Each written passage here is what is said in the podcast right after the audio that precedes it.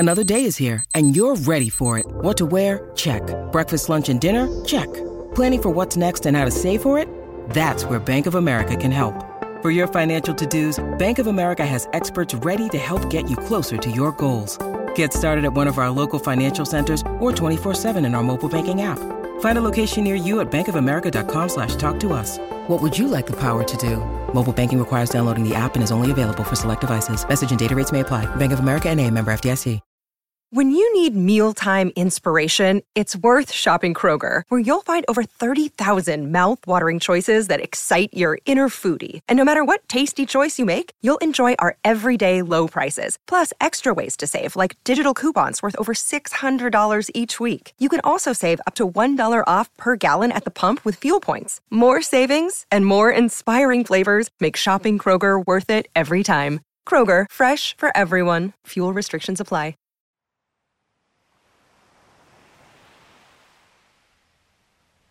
Hola de nuevo, ¿cómo estás? Espero y deseo que estés muy bien. Hoy, una vez más, haremos un viaje. Si más largo o más corto, depende con qué lo compares. Viajando a la velocidad de la luz, es decir, a unos trescientos mil kilómetros por segundo, tardaríamos en llegar alrededor de veintiséis mil años, nada menos. Después de recorrer una cantidad tan grande de kilómetros que roza lo absurdo, aproximadamente doscientos cincuenta mil billones con B. Sí, está lejos, pero para los estándares del universo es como si viviéramos a las afueras de una gran ciudad y quisiéramos ir de compras al centro.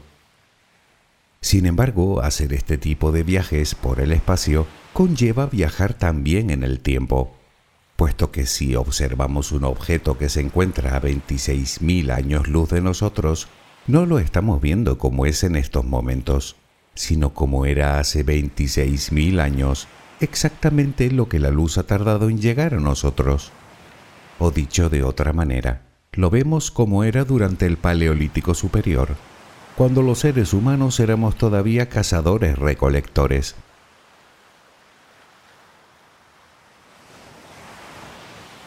El destino de este viaje ya lo hemos mencionado en el título.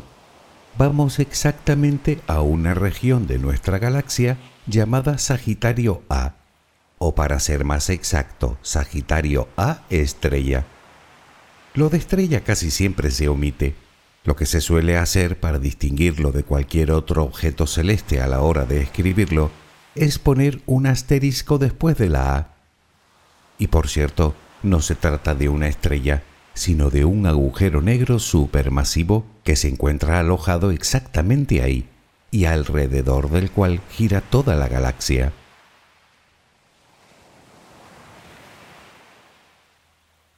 Nosotros vivimos en una galaxia con forma de espiral, una especie de disco gigantesco con brazos que salen desde el centro y con un diámetro total de unos cien mil años luz. Pues hoy nos dirigimos justo al centro, al núcleo mismo de la Vía Láctea. Como seguramente sabrás, hace muy poco se publicó la primera fotografía que los científicos han logrado sacar de él, aunque en realidad no se han utilizado telescopios ópticos.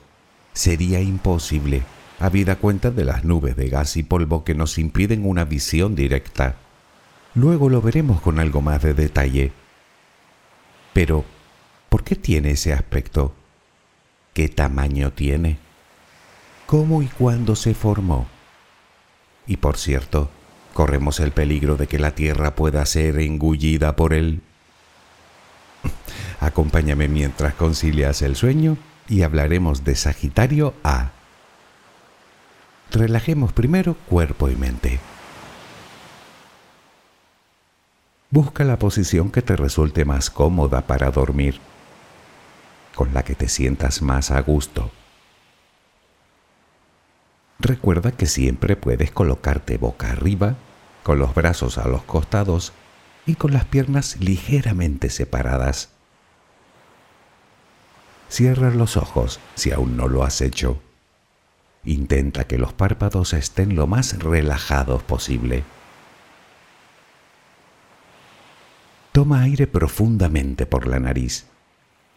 Reténlo un par de segundos y suéltalo lentamente. Lo hacemos otra vez, pero en esta ocasión con la respiración abdominal. Inspira, reténlo, suelta. Nota cómo el abdomen sube y baja mientras que tu pecho permanece inmóvil. Una última vez, inspira, reténlo y suelta.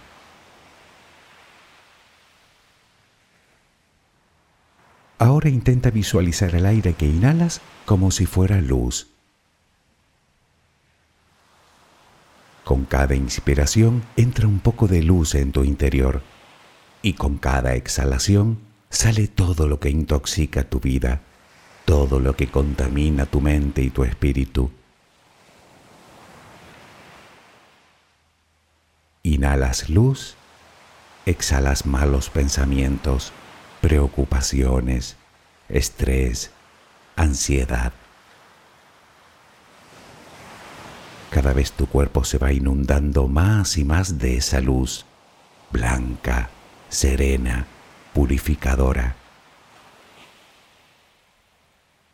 Poco a poco cada rincón de tu interior se va iluminando hasta que te conviertes en luz.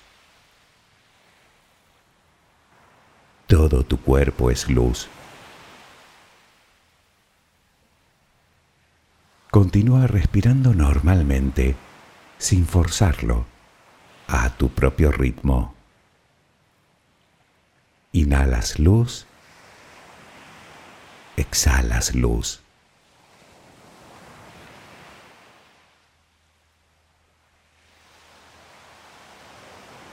Ahora comenzaremos a relajar todo nuestro cuerpo. Empezamos por los pies. Nota cómo se relajan. El pie derecho, el pie izquierdo,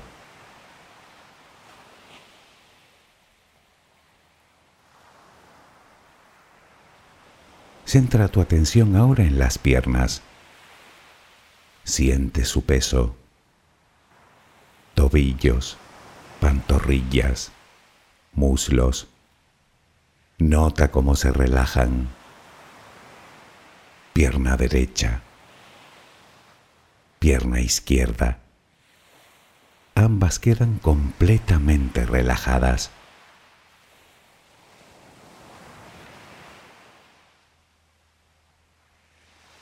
Toma conciencia de tu cadera.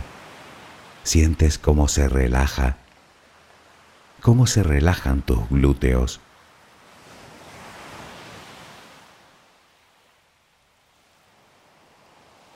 Piensa ahora en tu abdomen, que sigue balanceándose con cada respiración. Nota cómo se relaja también.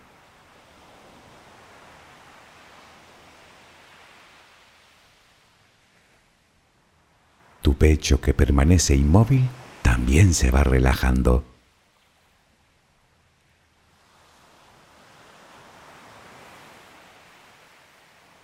Siente ahora tu espalda. Sientes que cada vez pesa más y más. Desde la cadera hasta el cuello, todos los músculos de la espalda quedan completamente relajados. Notas como ya no hay tensión en ella.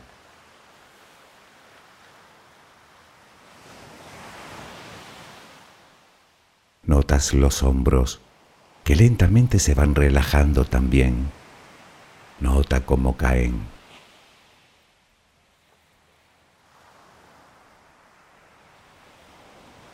Presta atención ahora a los brazos. Tu brazo y antebrazo derecho. Tu mano derecha. Los dedos de esa mano. Todo queda relajado. Tu brazo y antebrazo izquierdo. Tu mano izquierda, los dedos de esa mano. Notas el peso de ambas extremidades.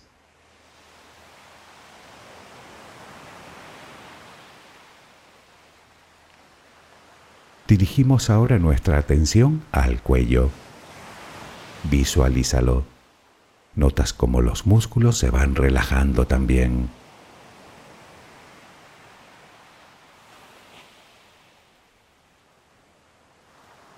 La mandíbula, las mejillas,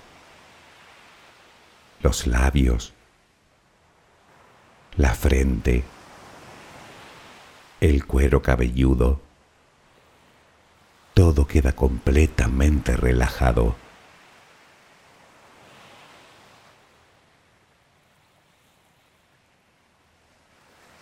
Sigue respirando, lenta y serenamente. Con cada respiración sientes como tu cuerpo se va relajando más y más.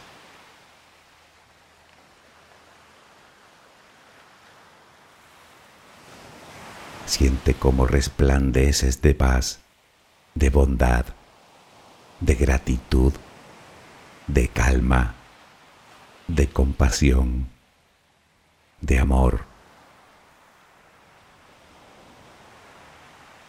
Continúa respirando suavemente. Recuerda que ahora eres luz. Solo respira tranquilamente.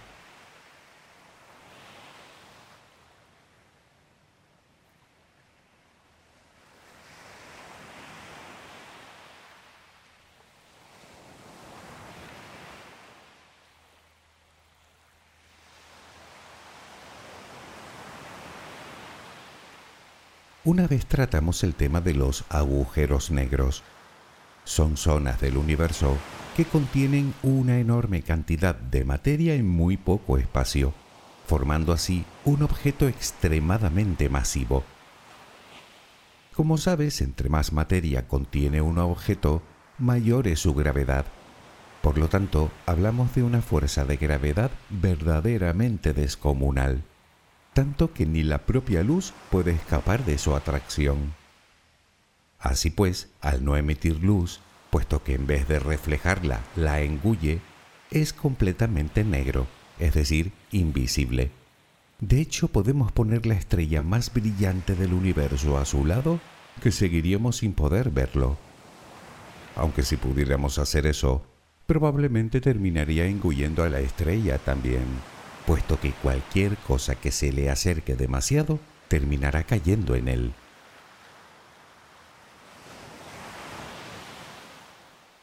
La pregunta más obvia es, si no podemos verlo, ¿cómo sabemos que está ahí? Bueno, en realidad no nos hace falta. Su campo gravitatorio es tan potente que solo hay que observar lo que sucede a su alrededor. Imagina enormes estrellas viajando a una velocidad de millones de kilómetros por hora, orbitando alrededor de una zona concreta del espacio en la que a simple vista no hay nada. Pues ese fue el primer indicio. Pero sí que hay algo, y extremadamente compacto y pesado. Si pudiéramos verlo, sería algo así como un agujero tridimensional. Es decir, que no importa el ángulo en el que lo mires, te seguirá pareciendo un agujero. Solo podemos ver hasta ahí. Más adentro, en la singularidad, donde se concentra la materia, es imposible, ya que todo lo que atraviesa el llamado horizonte de sucesos, algo así como la frontera de no retorno, ya no vuelve a salir. Insisto, ni siquiera la luz.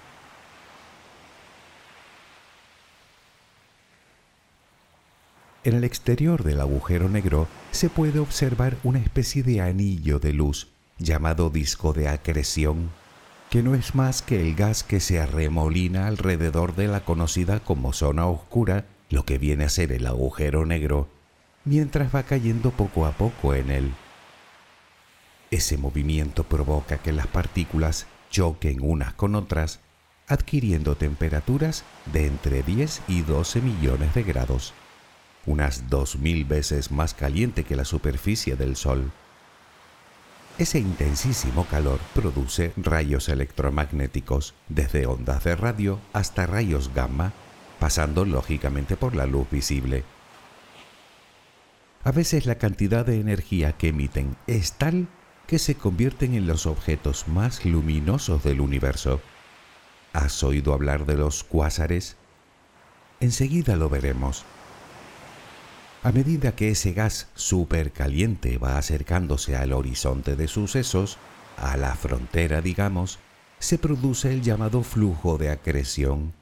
La materia se va comprimiendo y estirando hasta que termina desapareciendo en el interior. Claro que a dónde va toda esa materia, o lo que ocurre en el interior, por el momento sigue siendo todo un misterio.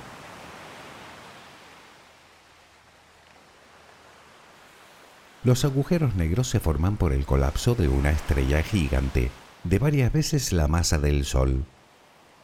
Cuando una estrella de esa envergadura, o incluso mucho mayor, consume todo su combustible, expulsa al espacio sus capas externas en una gran explosión llamada supernova, mientras que su núcleo se encoge hasta un tamaño minúsculo, concentrando toda esa masa en una zona muy pequeña del espacio. En este caso hablamos de lo que llaman un agujero negro de masa estelar, es decir, producido por una estrella. Estaríamos hablando de un agujero bastante pequeño, de unas pocas decenas de kilómetros de diámetro.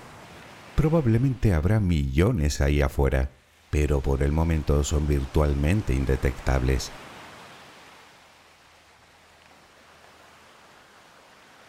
Sin embargo, cuando hablamos de Sagitario A, hablamos de otra cosa, mucho, mucho mayor.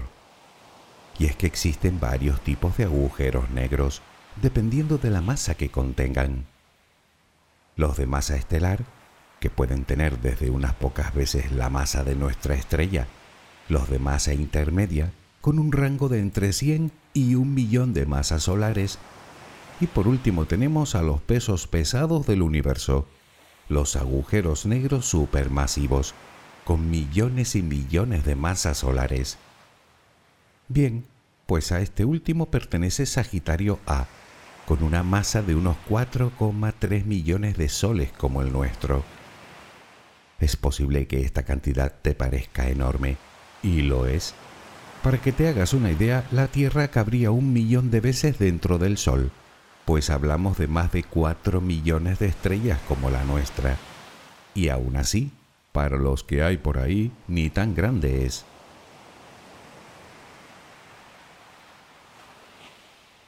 Sagitario A se considera un agujero negro supermasivo.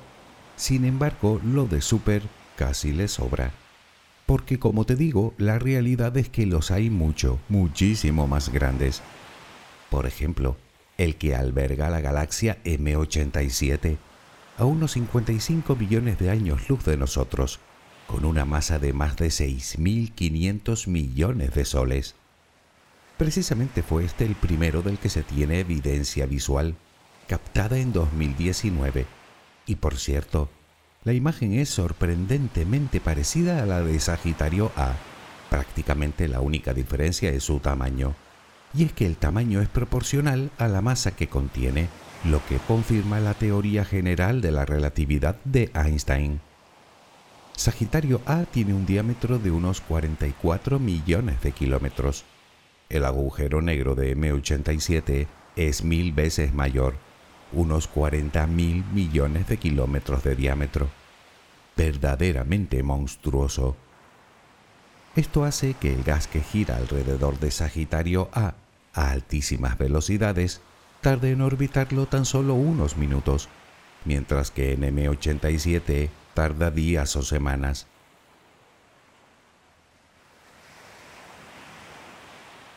Obviamente, el hecho de que un agujero negro sea mayor que otro depende únicamente de su masa, es decir, de toda la materia que haya tragado desde que se creó. En el caso de Sagitario A, en estos momentos tiene muy poca materia a su alrededor, probablemente simple viento solar de estrellas jóvenes cercanas. Esto hace que su disco de acreción sea bastante tenue. Además, ese gas viaja a velocidades próximas a la de la luz, lo que provoca que vaya cayendo en su interior de forma muy lenta. Todo esto hace que Sagitario A apenas brille. Al engullir tan poca materia, se le considera algo así como una especie de gigante dormido, al contrario de otros agujeros negros supermasivos que cuentan con una densa y espesa nube de materia a su alrededor, tan brillante que, como te dije, pueden ser los objetos más luminosos del universo.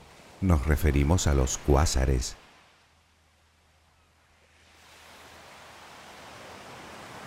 Imagina por un momento una galaxia joven con muchísima materia girando cerca de su centro, donde se aloja un agujero negro supermasivo de, pongamos por caso, mil millones de masas solares. Toda esa materia, mientras cae en su interior, genera grandísimas cantidades de radiación en todas sus frecuencias, incluida obviamente la luz visible.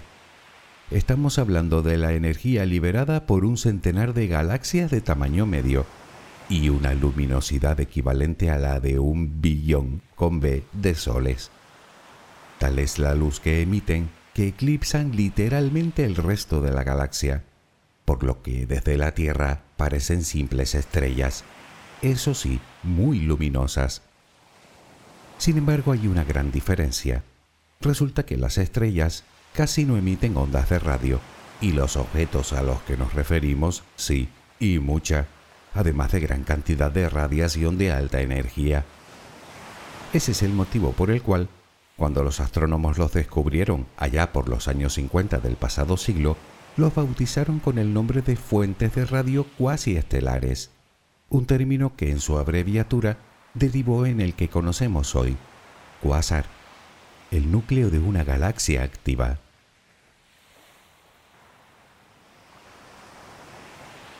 Esto nos lleva a la pregunta del ¿cuándo? ¿Cuándo se formó Sagitario A? Para contestar esta cuestión, debemos seguir hablando de los cuásares. Resulta que el cuásar más cercano observado se encuentra a casi mil millones de años luz de nosotros, el más lejano a más de trece mil millones de años luz, es decir, que su luz ha tardado nada menos que trece mil millones de años en llegar hasta nosotros, el triple de la vida de nuestro propio sistema solar. Esto significa que cuando la luz partió de él, el universo era aún muy joven, contando solo con unos setecientos ochenta mil años de vida. De lo que se deduce que los agujeros negros supermasivos son muy antiguos. ¿Cuánto? Bueno, es imposible de saber, pero sí parece que la mayoría se formaron en las primeras etapas del universo, y según los astrónomos, de dos posibles maneras.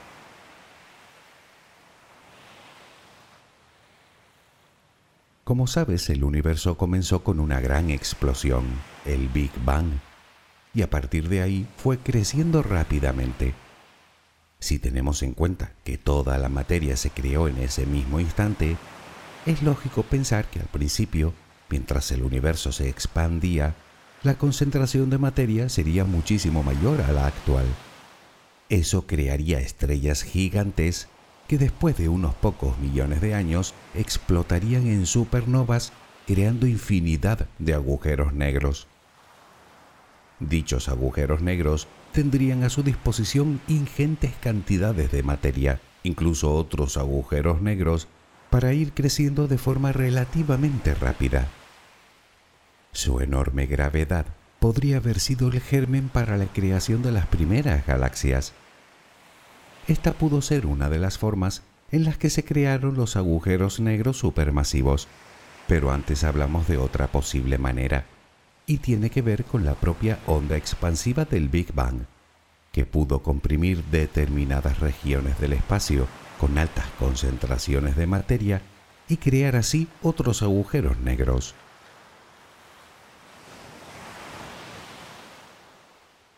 Obviamente no se puede saber cómo se formó exactamente Sagitario A, pero sí es de suponer que hace miles de millones de años pudo ser perfectamente un cuásar tremendamente brillante.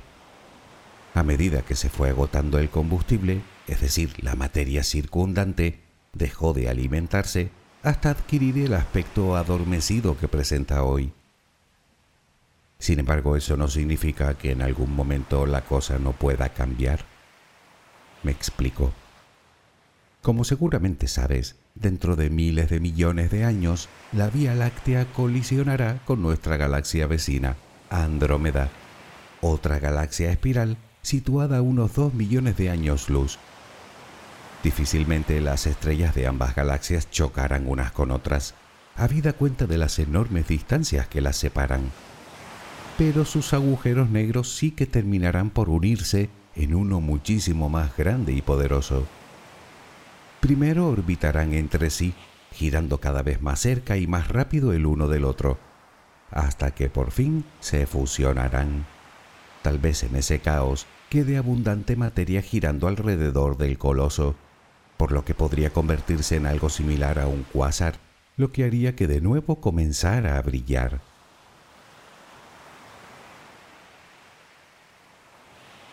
Se cree que la mayoría de las galaxias tienen agujeros negros supermasivos en sus centros, sobre todo las galaxias espirales y elípticas. La pregunta es, ¿durarán para siempre? Pues parece ser que no. Los agujeros negros, de todos los tamaños, seguirán creciendo a medida que vayan engullendo el material que se acerque.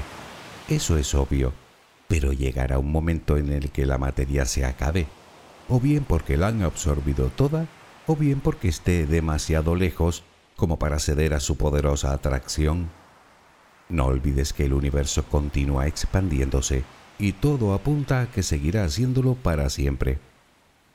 Si toda la materia tiende a separarse, en algún momento todos los agujeros negros, por muy grandes que sean, dejarán de alimentarse, por así decirlo.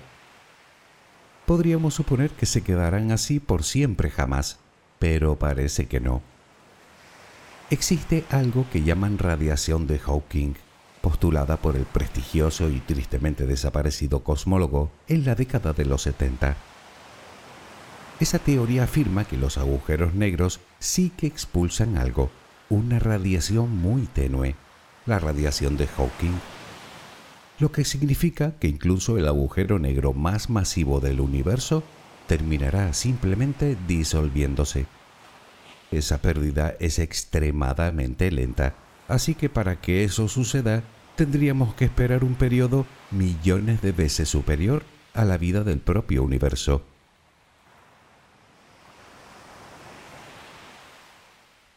Aún no hemos contestado a la pregunta de cómo diablos lograron tomar una imagen de algo que no se puede ver, y ya no solo por la lejanía, que sería como tratar de ver desde la Tierra un C D situado en la superficie de la Luna, o por su escaso brillo, sino por el grueso muro de polvo y gas que existe entre el objeto y nosotros. La imagen nos muestra la zona oscura y el disco de acreción, brillante y caliente a su alrededor, igual que sucede con la imagen del agujero negro de eme ochenta y siete, tomada un par de años antes. Pero como te dije, no intervinieron instrumentos ópticos. Ambas imágenes se tomaron con una técnica llamada interferometría, que, resumiéndolo mucho, consiste en convertir números en imágenes, mediante distintos algoritmos matemáticos. Por lo tanto, sería más justo decir que esas fotografías se las debemos a las matemáticas, también a un radiotelescopio de casi el tamaño de la Tierra que recopila los datos y a diez largos años de trabajo de un grupo de unos trescientos investigadores.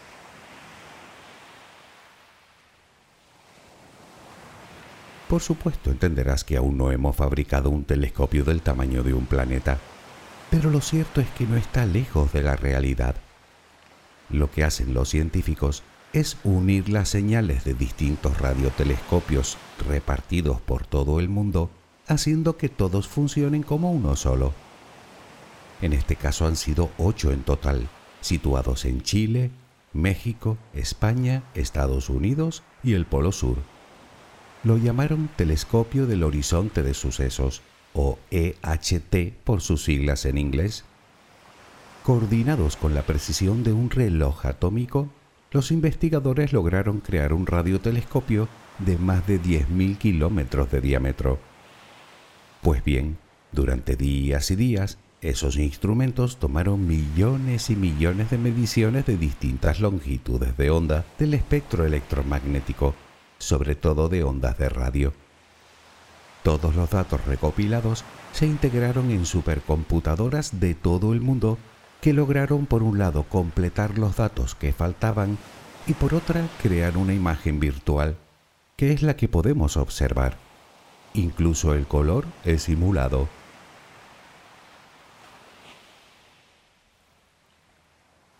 Los científicos ya están trabajando para obtener algo más que una imagen de Sagitario A. Quieren obtener lo que sería una sucesión de imágenes, algo así como una película que les permita entender con más exactitud la propia dinámica del agujero negro y de su disco de acreción. Por cierto, pensando yo, nos queda por contestar la pregunta más inquietante de todas. ¿Estamos a salvo con ese monstruo acechando en el centro de la galaxia? Pues sí, a salvo del todo. Afortunadamente estamos muy lejos de él. De todas maneras, te confieso que cuando observo la imagen, la verdad es que miedo no es la sensación que me produce. Mucho más que eso, me infunde respeto, admiración, sobrecogimiento, intriga, humildad. Y de hecho siempre termino preguntándome lo mismo. ¿Qué cosas extraordinarias quedarán ahí fuera por descubrir de las que no tenemos ni idea? Apasionante, ¿a que sí? Espero que mañana tengas una maravillosa jornada. Que descanses. Buenas noches.